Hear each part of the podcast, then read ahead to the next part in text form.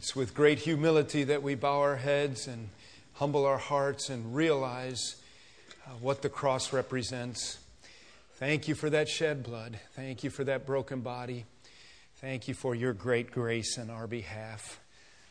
Father, help us to never get used to these realities. Forgive us for our callousness. And now, as we open our Bibles for a few minutes, please teach us, and strengthen us, encourage us in our walk, that we would live in victory over sin and over the flesh and over the world around us, and that we would indeed reflect the grace of our Lord Jesus and be the light and the salt that this old world needs so much. It's in Jesus' name we pray, applying ourselves to your word now, asking for strength to live it out. Amen. Well, I have to tell you that. Um, Last week, when I was done preaching, and as I reflected upon the day and this, the message of the morning, I felt a little bit like the basketball coach whose team was getting whooped.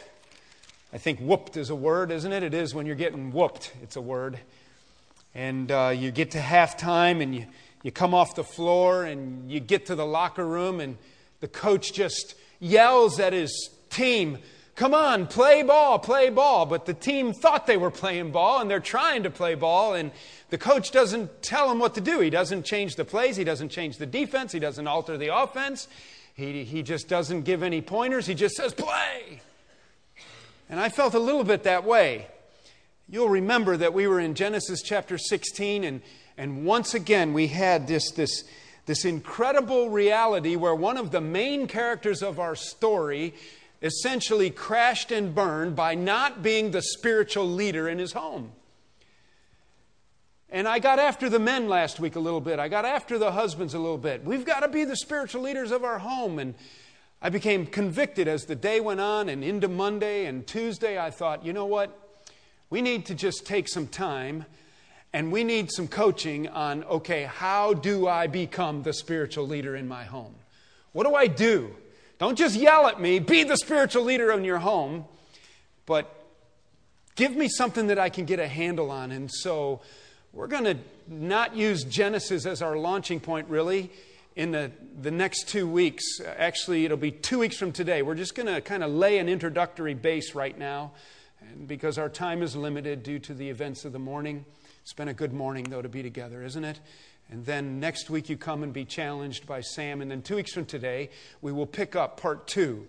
How do I become the spiritual leader in my home? We saw last week, didn't we? How for a second time in just 16 short chapters, in the beginning of the history of the world, we had the, the wife, Sarai, much like we saw in Genesis chapter 3, the wife, Eve, taking giving to her husband, the husband quietly and submissively receiving and acting in disobedience to God's will and making choices out of the will of God with incredible consequence to the disastrous result for the rest of the world.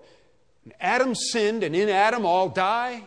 And Christ came as our second Adam so that in him all could live. Praise God.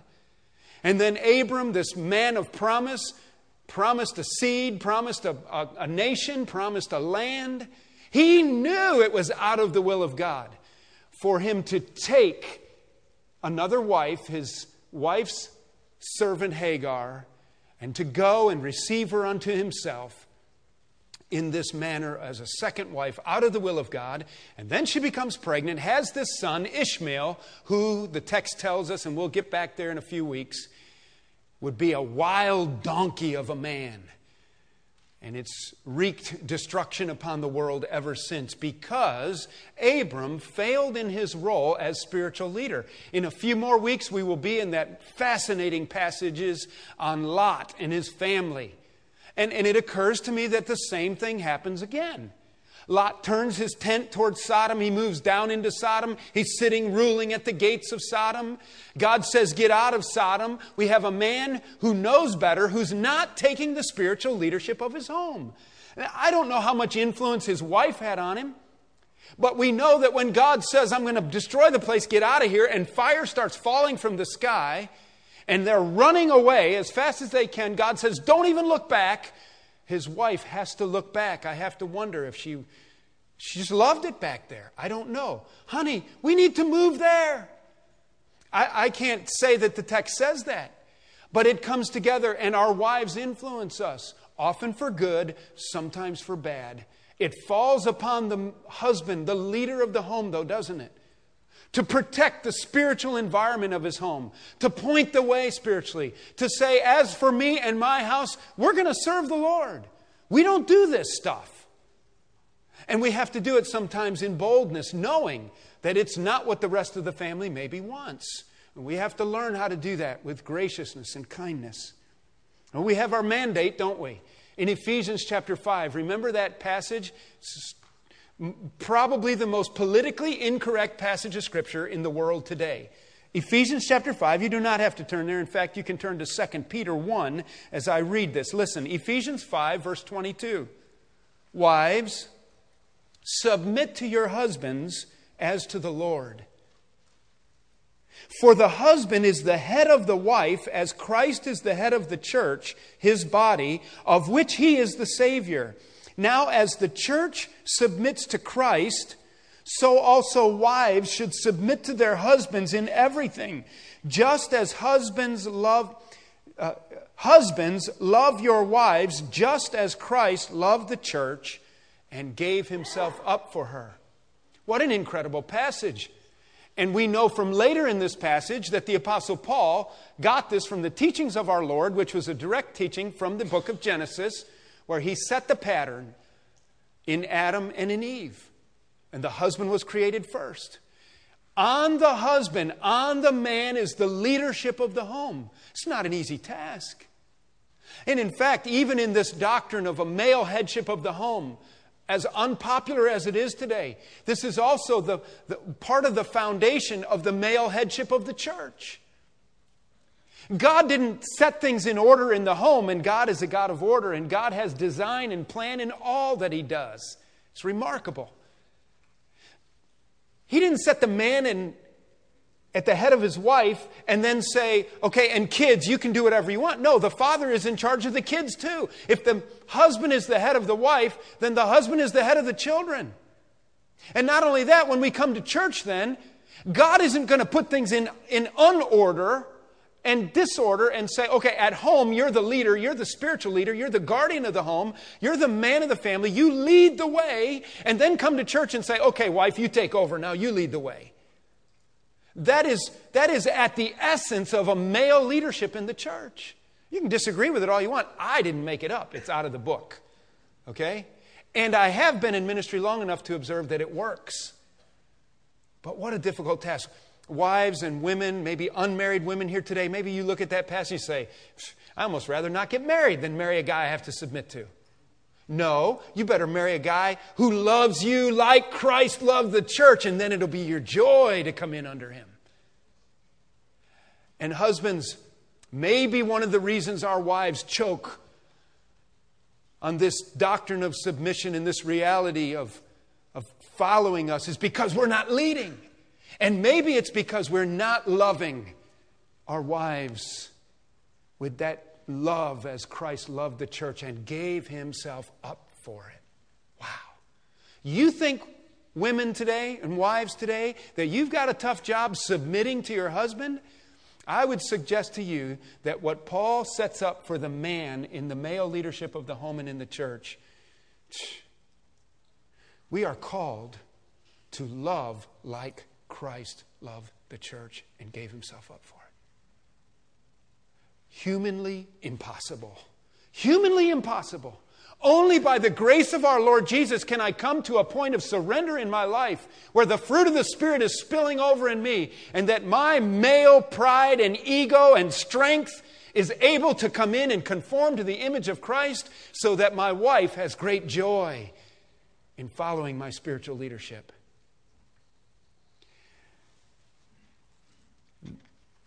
I want to with encouragement and not with a club. Today, for a few minutes more, and then two weeks from today, in a very practical way, I hope you can be here, encourage the men of our church to set their course at becoming the spiritual leader that God wants you to be. Women, you get to listen in, and it's applicable as well. There are spiritual realities and principles that apply across the board. Some of you wives might be convicted that you need to back off and let your man lead. But mostly, I'm after the men who need a wake up call, who, even like myself, sometimes we just, we just forget how important our role is in the home and in the church.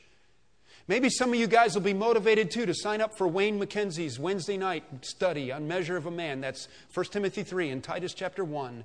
The spiritual qualities of an elder and a deacon, and just go over those on a Wednesday night Bible study with men and pray together. Begin to build them into your life. What might be some of the indicators that I need this message today? What might be some of the indicators of not being the spiritual leader in my home. Let me rattle them off. First, my kids know more about the Bible than I do. Second, if I were to make a list of my top 10 favorite things, Jesus and church would not even be close to my list. Third, the people closest to me at work and in my neighborhood have no idea that I love Jesus. Fourth, I have pockets in my life that I guard and I rationalize and I excuse with the practices and habits that I know are sinful and unbiblical and unchristlike. Fifth, basically, I never read my Bible. In fact, my family has maybe never seen me read my Bible. Sixth, I've been saying to myself for a long, long time, self, I need to get it together spiritually and yet I really never take action for change. Seven, I really don't want Jesus to return today because I'm not ready for him to catch me. And finally, my wife has to push me to attend church, to be a part of church activities, and I really know she wants me to kick it in gear spiritually. Well, guys, I don't want to beat you up at all. And young men, I want to challenge you guys to set your heart now at age 14, 15, 16, 17 to become a spiritual leader. Be spiritual leaders in our youth group, be spiritual leaders at school. Be a guy that brings honor and, and blessing from the mouths of your father and mother. Girls, you pick this kind of guy and don't marry anybody else. Well, I want to encourage you that you can be a spiritual leader. And as I looked at my Bible this week and I say, okay, Lord, what, how do we go about, you know, eating this elephant? How do we develop? And what can I say in a message or two that would bring some substance and some practical advice to us? Most of that practical advice will come two weeks from today. But in the final few minutes, will you turn with me to 2 Peter chapter 1 and let's read the text that I want to use. It clicked when I read this text and I thought, here we go. If we would just implement this into our lives and we would let the Spirit of God, in, in a very real and practical way, begin to work in me, I think that there would be changes that would take place in my life personally that my wife would love to see and that my children would benefit from and that would change our whole home and ultimately impact our church and even our community. Let me read the text. Listen to what Peter says as he challenges us in the area of our sanctification, that is, to grow in grace in the Christian life and to be separate from the world. Beginning with 2 Peter chapter 1, verse 3. His divine power, that would be Christ, his divine power has given us everything we need for life and godliness through our knowledge of Him who called us by His own glory and goodness. Christ has called us, He's saved us, and He's given us everything we need to live this life. Verse 4 Through these, He has given us His very great and precious promises, so that through them, through the precious promises, you may participate in the divine nature and escape the corruption in the world caused by evil desires. Now, he's not saying you will become a God by participating in the divine nature. He's saying that you can enter into a spiritual level of life that reflects the divine nature of our Lord Jesus Christ in my life as I am called to do as a believer in Christ.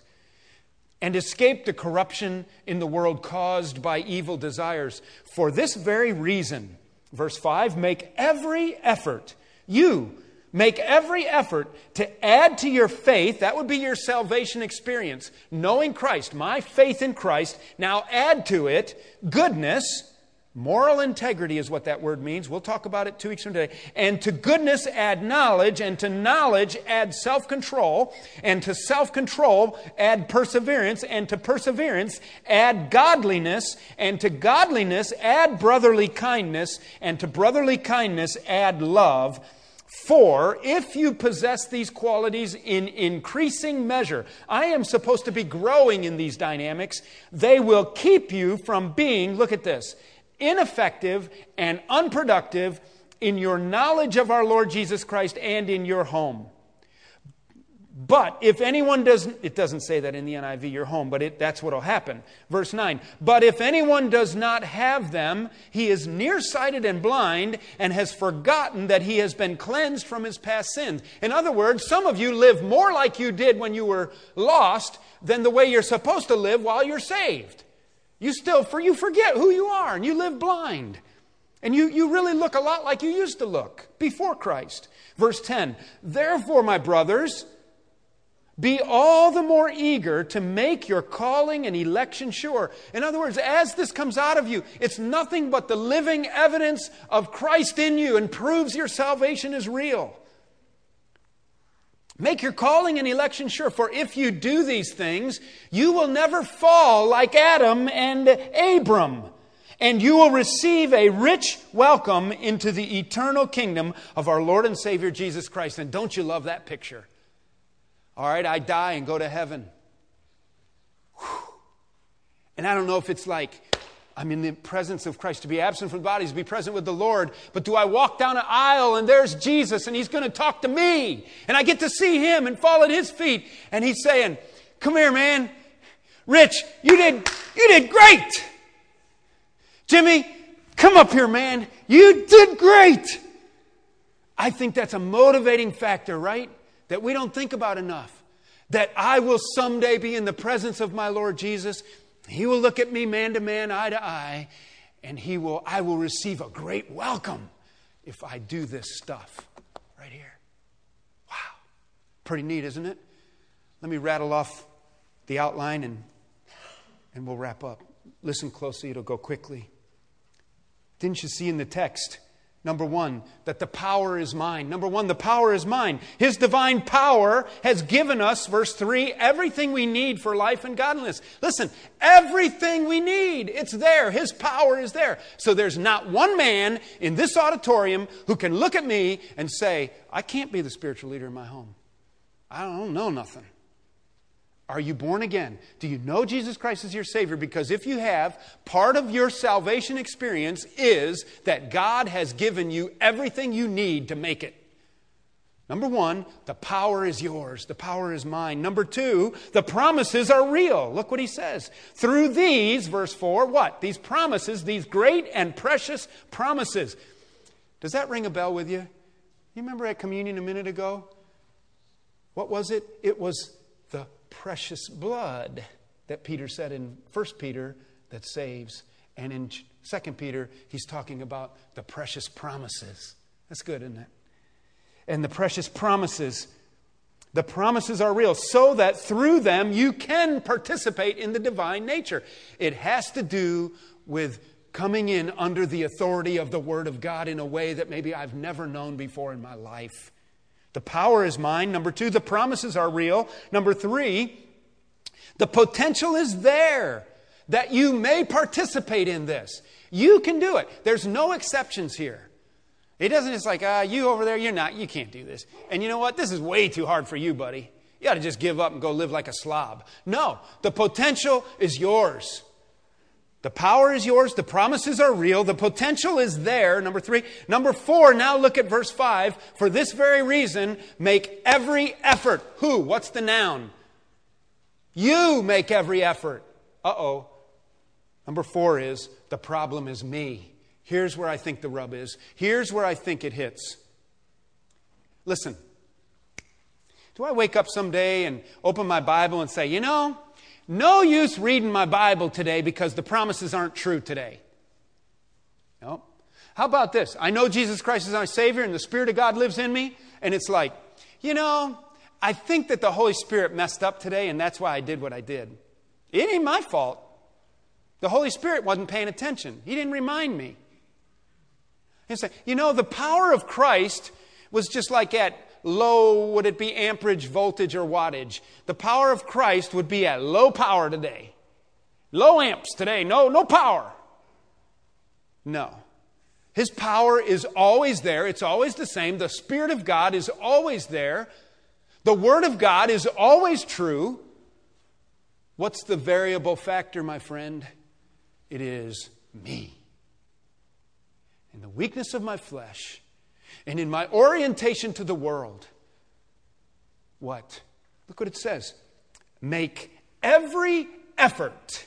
The problem is me. Make every effort, he says, to add to your faith. And you can do this because of the power is there. The power is mine. The promises are real. And the potential is there. Now get with it. And look what he says. Add these things. Now notice that it's not a point. Listen, if you're looking for like how to lose 100 pounds in 17 minutes and change your life, this is not it. There is no such thing, is there? Those are money making deals. No, this is a process, not a point in time. This is layer upon layer upon layer. This is, okay, Lord, I'm saved. Now I need to add to my faith goodness, and to that I add this knowledge, and to knowledge I add self control. And these things actually build on one another in a logical format here. Husbands, look at that list right there. If your wife could draw a picture of the perfect hunk, I would say it would have a lot more to do with these kind of qualities than the size of the biceps or the belly. How she longs for a man who has added goodness to his faith and is growing in his knowledge to his goodness. And out of that goodness and knowledge comes a self control that is Christ like. And now, guess what? I don't have to put a poster on the wall and announce to everybody, I am the leader in this home. I will become through my moral authority and through my spiritual integrity, the leader of my home.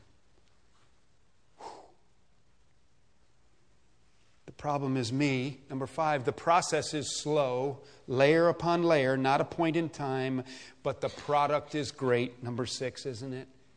You will receive this welcome. In fact, you will not fall. You won't fall.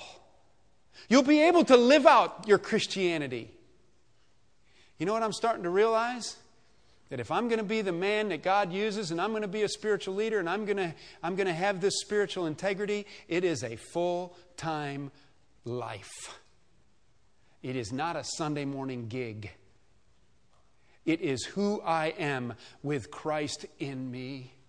It is something that reshapes everything about me. And I will not fall, and I will receive this awesome welcome into his presence. See that guy? He did it. What's all that yelling going on over there? Oh, old Bob just got here and Jesus is happy. They didn't do that when I got here. Yeah, right, because you were a jerk.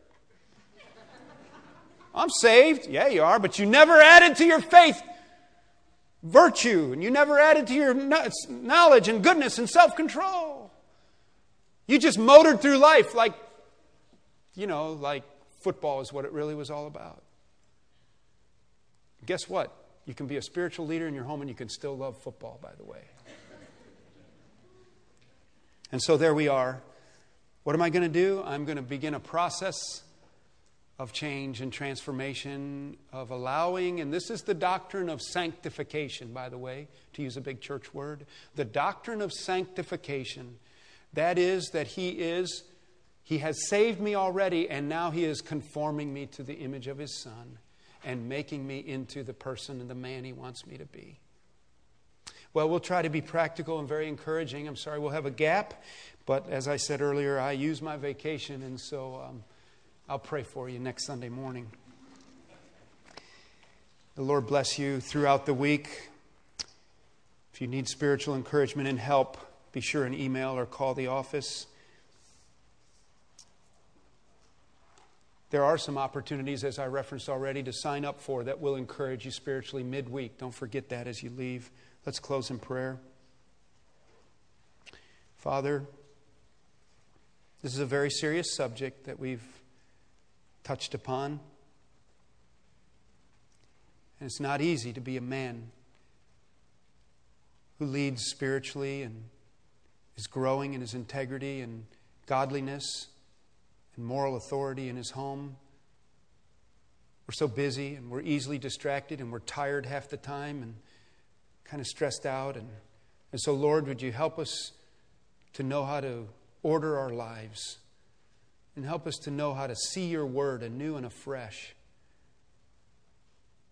And would you begin to speed up the process of sanctification, separating us from the old ways and drawing us closer to yourself?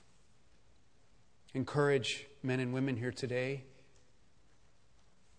Lord, maybe there's some wives who just need to be quiet now and let you take over. And there's some men here who need to listen to the still small voice of your spirit saying, Now is the time. And Father, thank you for grace that covers all our sin. Thank you for new beginnings. Thank you for your patience and your kindness.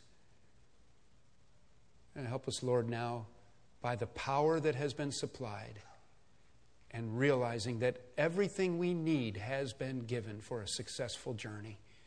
May we enter in with enthusiasm and discipline. It's in Jesus' name we pray, surrendering ourselves to you. Amen.